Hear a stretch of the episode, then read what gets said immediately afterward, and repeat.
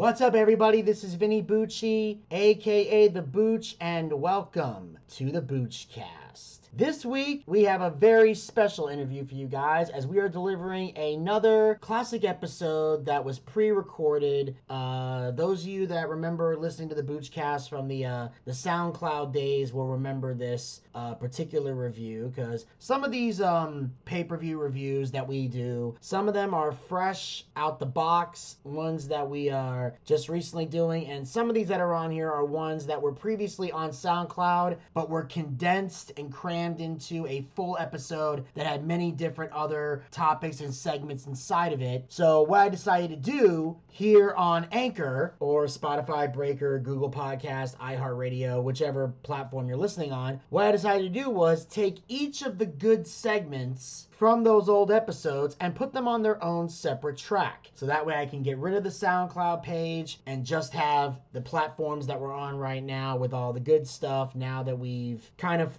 formatted our show a little differently. And for those of you who are new to the Boochcast, what we do here on the Boochcast um, is I team up with uh, Gator Ricky Ross, and we do this thing that we do called classic pay per view reviews from WWE, WCW, and ECW and we get them from the perspective of two people who are not only fans of the business but also work in the business. Gator is a wrestler, manager. I am a commentator, ring announcer. You know, we do a lot of work inside the wrestling business. And the pay per view we're checking out this week is WCW Bash at the Beach 1996. And this is the third annual Bash at the Beach, which was at uh, Daytona Beach, Florida, at the Ocean Center. And we got the first match of the evening we'll talk about was uh, Rey Mysterio, back when he was Rey Mysterio Jr., then he later cut the Jr. out, versus Psychosis. Yeah, this was like one of their classic ones. I mean, they've always put on a lucha classic every time they work each other, so it's always good. Very true. I mean, it's one of those like matches you see today, but back then it was more amazing because you didn't see that often. It was a special attraction. It really was, you know. Yeah. Like nowadays, this type of wrestling is basically the norm, but back then it was kind of like, whoa, holy shit. Yeah, in '96 it was a whole different deal there. Yeah,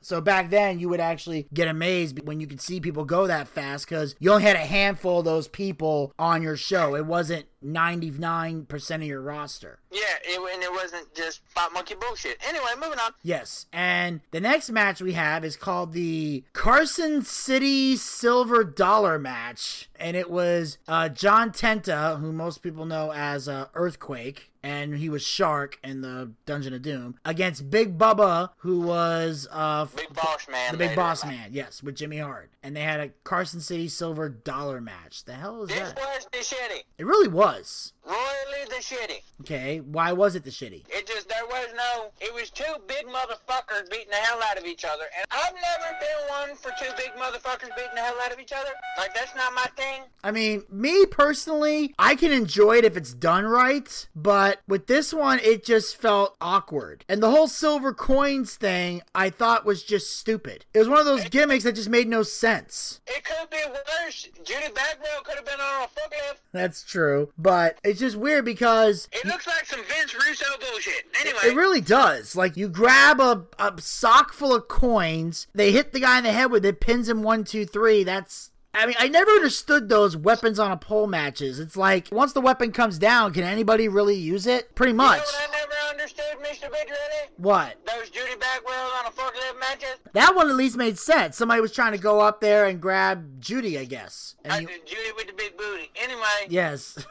But uh, on that note, we're gonna move on to the next match of the evening, which I know again fucked up stipulation: a taped fist match. Diamond Dallas Page versus Jim Duggan. This was just, it made no sense. It did. I've never been a fan of the tape fist match. What does it do?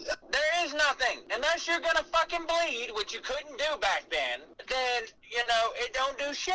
Just makes you look like a dumbass. It's like basically you walk out to the ring with like your fist taped up and you fight, or you wrap tape around your fist. I don't know how the fuck it works, but it was just the whole thing was, was dumb. Was supposed to be that they could punch each other legitimately. Like without the open hand? Yeah, basically, that's where the whole idea from this came from. But it never fucking went anywhere. It was pussified. It just it works only if you can bleed. Yeah, I can see that. I have been in one of these, but when I was in the one, I bladed. Makes sense. Because it makes sense. If somebody's fucking hitting you for real, you're gonna fucking bleed. Yeah, and I think that's like the more logical choice to make. And we actually threw bombs at each other to make it look believable. Bombs? Legitimate punches. Okay, yeah, you got to dude. You gotta, you gotta remember to explain this stuff for the listeners. Oh, we fucking racked each other. Yeah, so at least you guys made it believable. This wasn't believable at all. In fact, it's like DDP won the match, and like they forgot to use the tape fist. So Doug is like, "Oh yeah," and he just tapes his fist and punches DDP. I'm like, that's anticlimactic and stupid. Yeah, it's like Vinny Sex Life. Anyway, moving on. Fuck you. And on I, that, I, I can't help you. Ain't got no pussy. It's okay. dude, I am skills in the bedroom. So anyway, Have, you, uh, have you fucked a midget? No. Then shut the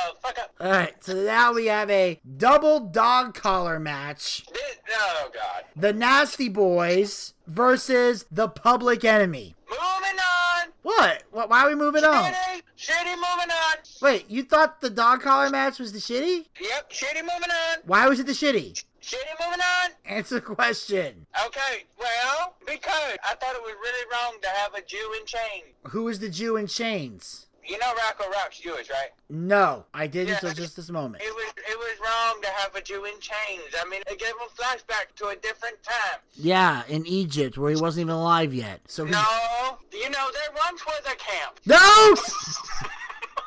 Never mind! Never mind! But his people wore striped pajamas. Never mind! What the fuck is going on here? Oh my God, there is! I see an ambulance. What? There is an ambulance. I'm driving. Oh shit. There is an ambulance. I don't know what to do. And here's the weirdest thing though, was that because obviously because it was a public enemy, there were tables in this match. And of course, there's is the public enemy. But I, I, here's the thing I think is weird, and maybe it's just me, but Okay. do you ever get the feeling that when you see tables in WCW, does it just feel wrong? Yes, very. Like in WWE, it made sense when the Dudleys showed up. In ECW, I understood it. But WCW, when I see tables, there's just a weird vibe about it. You know, when I see tables, it makes me think of uh, the experiments they used to do when they were at camp. No! Stop! What? I'm being, I'm, I'm, I ain't said nothing wrong. Cut that shit out. So anyway, I know, I ain't said nothing wrong, Mr. Budrelli. you were implying it. I was not implying it. I was just telling you like you was. Alright. What did you think I was talking about? You ain't never been to camp and your uncle put you on a table? No. My uncle never went to camp with me. Okay, well, did you explain it there about what happened when they went on the table? Nothing. Nobody ever went on the table. So anyway, um, No, no, he was swinging that smoky thing, shaking it. Thank you, Titus. So anyway, I, I, I, don't know what the smoky thing is called. none of us do. So anyway, after this crazy match, which I will admit, as far as the dog collar match goes, it was weird, but you It know, was weird because it was a tag match. yeah. And the tables thing just it feels weird in a WCW ring to have tables. It just feels Yes, awkward. yes, yes it does, but it was the public enemy. Yes, You know, because, Mr. Budrelli, when you're in chains, you can still be a public enemy. yes, you can. So next we have a. Okay. So next we have the singles match for the Cruiserweight Championship, Dean Malenko versus the Disco Inferno. This was my favorite. This was your favorite? Yes, I like. I, well, I, I just love disco. I do too. I like Disco Disco Inferno. fever, disco fever, disco fever. Yeah, yeah, yeah, yeah. I Disco fever. I love Disco's music. I No disco fever. yeah, and then he has the stunner, which he calls the last dance. Hey, last dance, the last dance, Yeah, you can't see it right now, but I'm doing the disco. last dance, the last dance. She got the hell out of the way and feel like that woman that no. No.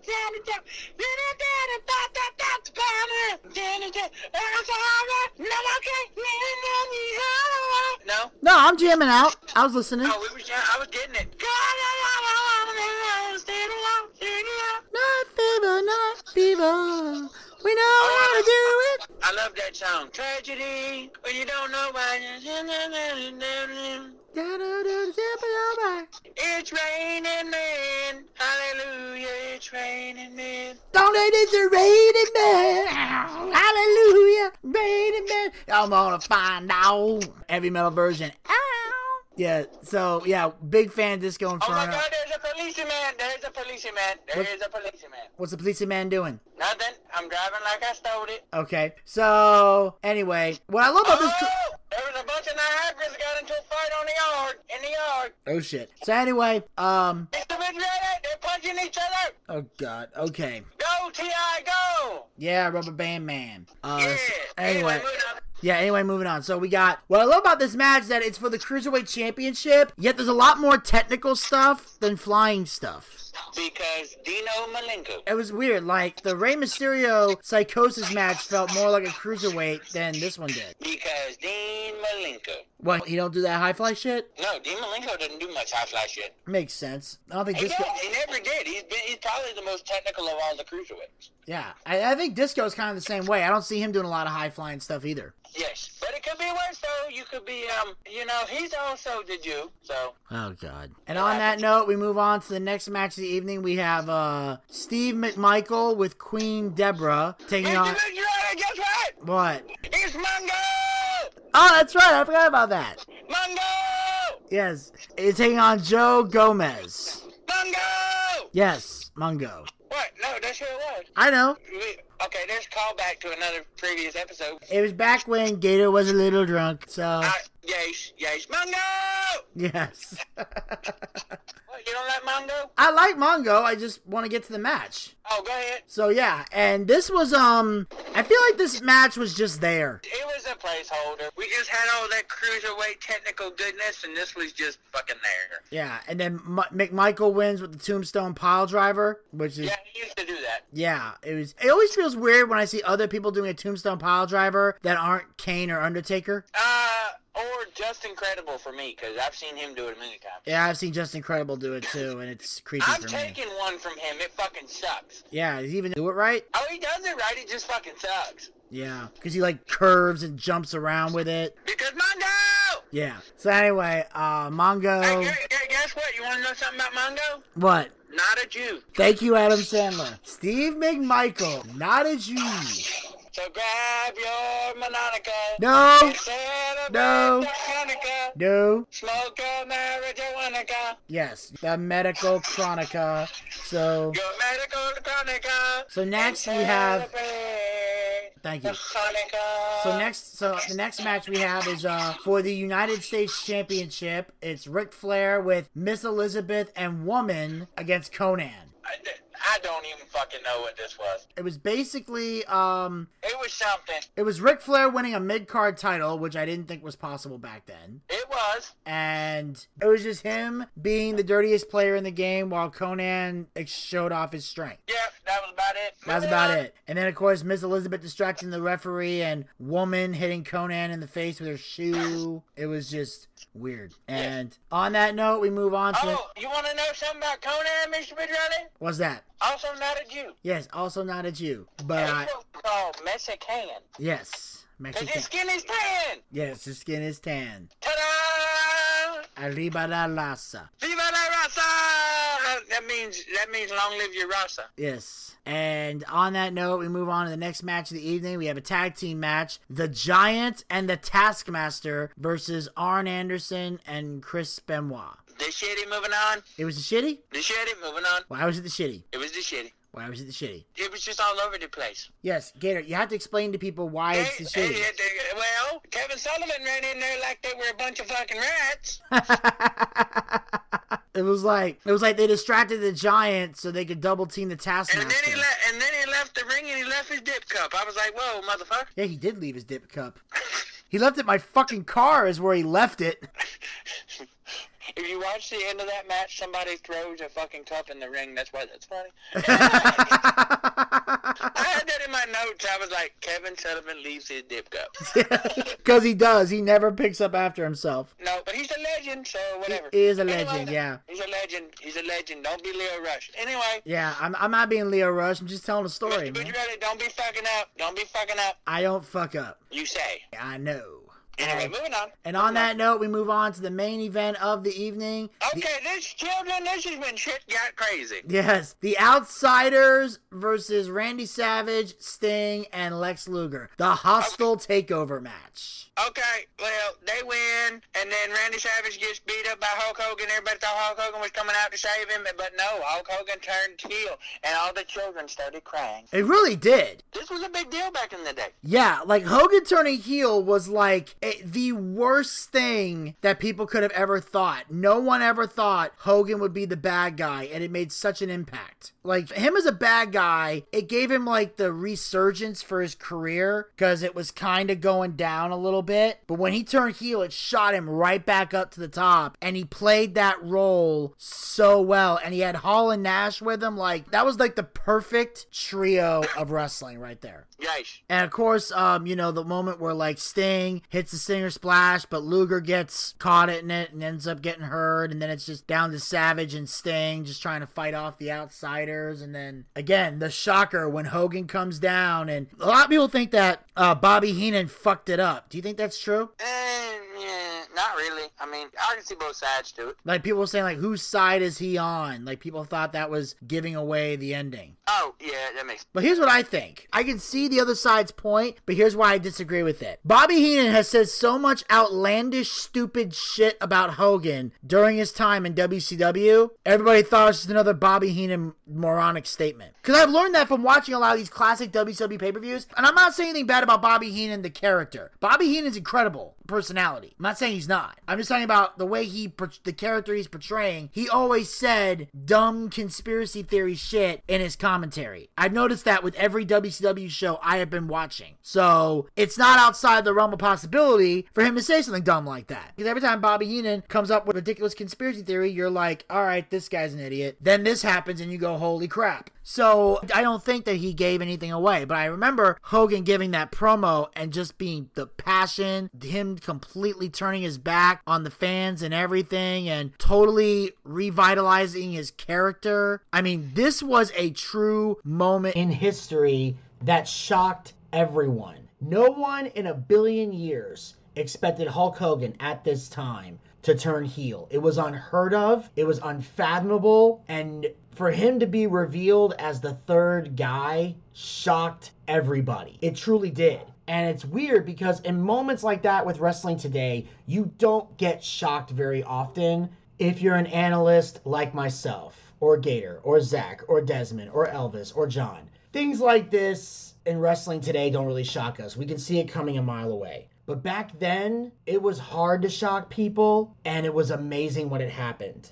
And it was it was hard to read wrestling back then, unless again you were deep inside the business, which in 1996 I was not. I was shocked when Hogan turned heel, and he completely reinvented himself because he became the exact opposite of who he was for years. Instead of the training and the prayers and the vitamins, he was all about, you know, doing it for the money, making, you know, winning the world title, doing whatever it takes to get things done, making fun of everybody, getting his heat.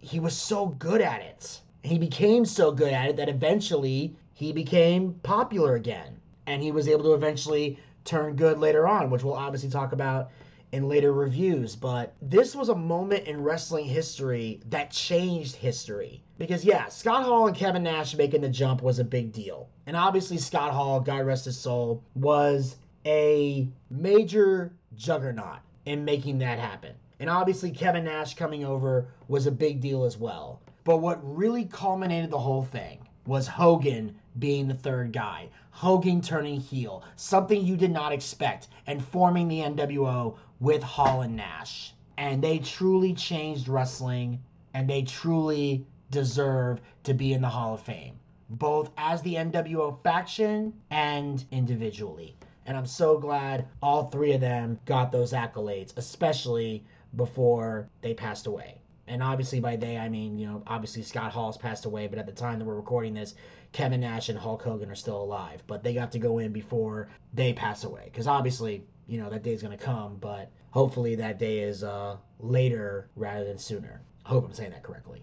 That, ladies and gentlemen, will conclude this review of WCW Bash at the Beach 1996. Had 8,300 seats, people in attendance. Uh, the tagline was, This is no day at the beach, catch the big one. And of course, the referees were Randy Eller, Jimmy Jett, and Nick Patrick. Uh, the ring announcers were, of course, David Penzer and Michael Buffer for the main event. Uh, they had Lee Marshall and Mean Gene Okerlund doing the interviews. And of course, on commentary, we had Bobby the Brain Heenan, Dusty Rhodes, Tony Schiavone, and Mike Tenay all doing a hell of a job at the broadcast table. So, like I said, this was a very, very great great pay per view and one of the most historic pay per views in pro wrestling history. And on that note, uh, we'll wrap up this show for this week. Uh, make sure you guys follow the Boochcast. We are on Anchor, Spotify, Breaker, Google Podcast, and iHeartRadio.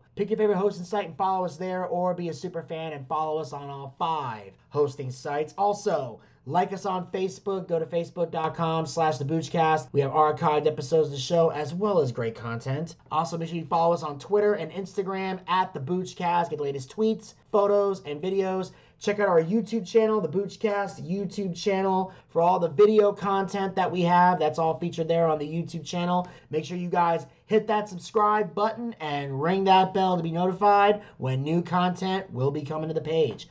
Also, make sure you follow us on Twitch. Go to twitch.tv slash the Boochcast. That's where we do our live wrestling watch parties. Our next watch party will be Saturday, July the 30th for WWE SummerSlam. That's right. The big event, SummerSlam, taking place. We'll be doing a live watch party via Twitch. Now, one of two ways this watch party will be done. It'll either be done by myself and Buff Bagwell in Tampa, Florida, or it will be done here in Georgia with the rest of the Boochcast team, depending on whether or not I can make it happen or if they want to make it happen. We'll figure everything out and uh, get it out there to you guys. Hopefully, it'll be a it'll be a fun time, and uh, either way, you'll enjoy it. So make sure you join us Saturday, July 30th at 8 p.m. on twitch.tv slash the Boochcast. Also, be on the lookout for our D&D show coming soon and our Boochcast booking battle, where Elvis and I will compete in the My GM mode of WWE 2K22, putting a roster together to find out who is the better Booker man. And of course, you can support the Boochcast by going to anchor.fm slash the Boochcast slash support. Become a supporter of the Boochcast. Support this podcast with a small monthly donation to help sustain future episodes. We got three different levels you can donate at. The first level you can donate at is for 99 cents per month. Now, this level is for people who want to help out the show but don't have a lot of money to spend. We know you guys are hardworking men and women out there. You got bills to pay and mouths to feed. So, we would never ask you guys to break the bank or sacrifice a payment or feel guilt tripped or pressured into donating to this show. If all you can do is listen to the show and spread the links to everyone you know, you are still helping us out and you are still a great fan. But if you want to put a little skin in the game and help us out, the 99 cents level is for you. Why? Because only 99 cents, not that big a deal. It's not going to hurt your piggy bank that much, but it helps us out a great deal because every little bit, no matter how small, helps us keep this show thriving for the listeners. And of course, we have the second level you can donate at, which is for $4.99 per month. This is if you got some extra spending cash, you want to go up a level.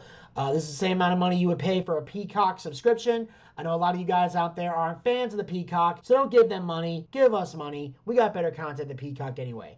And we got the third and final level you can donate at, which is for a mere $9.99. That's right. Same amount of money we used to pay for a WWE Network subscription here in the United States. I know ever since I sold to the Peacock, you got nowhere to put that $9.99. So take that $9.99, bring it over here. We got better content than the network. And unlike the WWE, we actually take great pride and love our fans and are dedicated to giving the people what they want. You have the option of paying with a credit card or with GPay. And the best part is, all the money we raise through Anchor on this show goes back into the show in some capacity. We use that to uh, upgrade our equipment, we use to bring in bigger name guests, pay our bills, and take care of all the guys who work very hard on the air and off the air to make the Boochcast a success. So if you got a favorite co-host and you believe they're to be paid for their hard work, anchor.fm slash the Boochcast slash support is how you make that happen. And then, if there's any money left over, when it's all said and done, we use the rest of the money to feed Zach Scott ramen noodles and try to get him laid. And until next time, this is Vinny Bucci, aka The Booch, saying keep on living life and take care. This has been the Boochcast. We'll talk to you guys next time. Until then, Pizza, baby! Well, I see by the clock on the wall that it's time to bid you one and all goodbye. Goodbye. So long. So long. Farewell. Farewell. Adieu. Adieu. Be good. Stay well. Bye bye. Keep warm. Relax. At ease. Take care. Stay loose. Adieu, mon vieux. À la prochaine. Goodbye till when we meet again.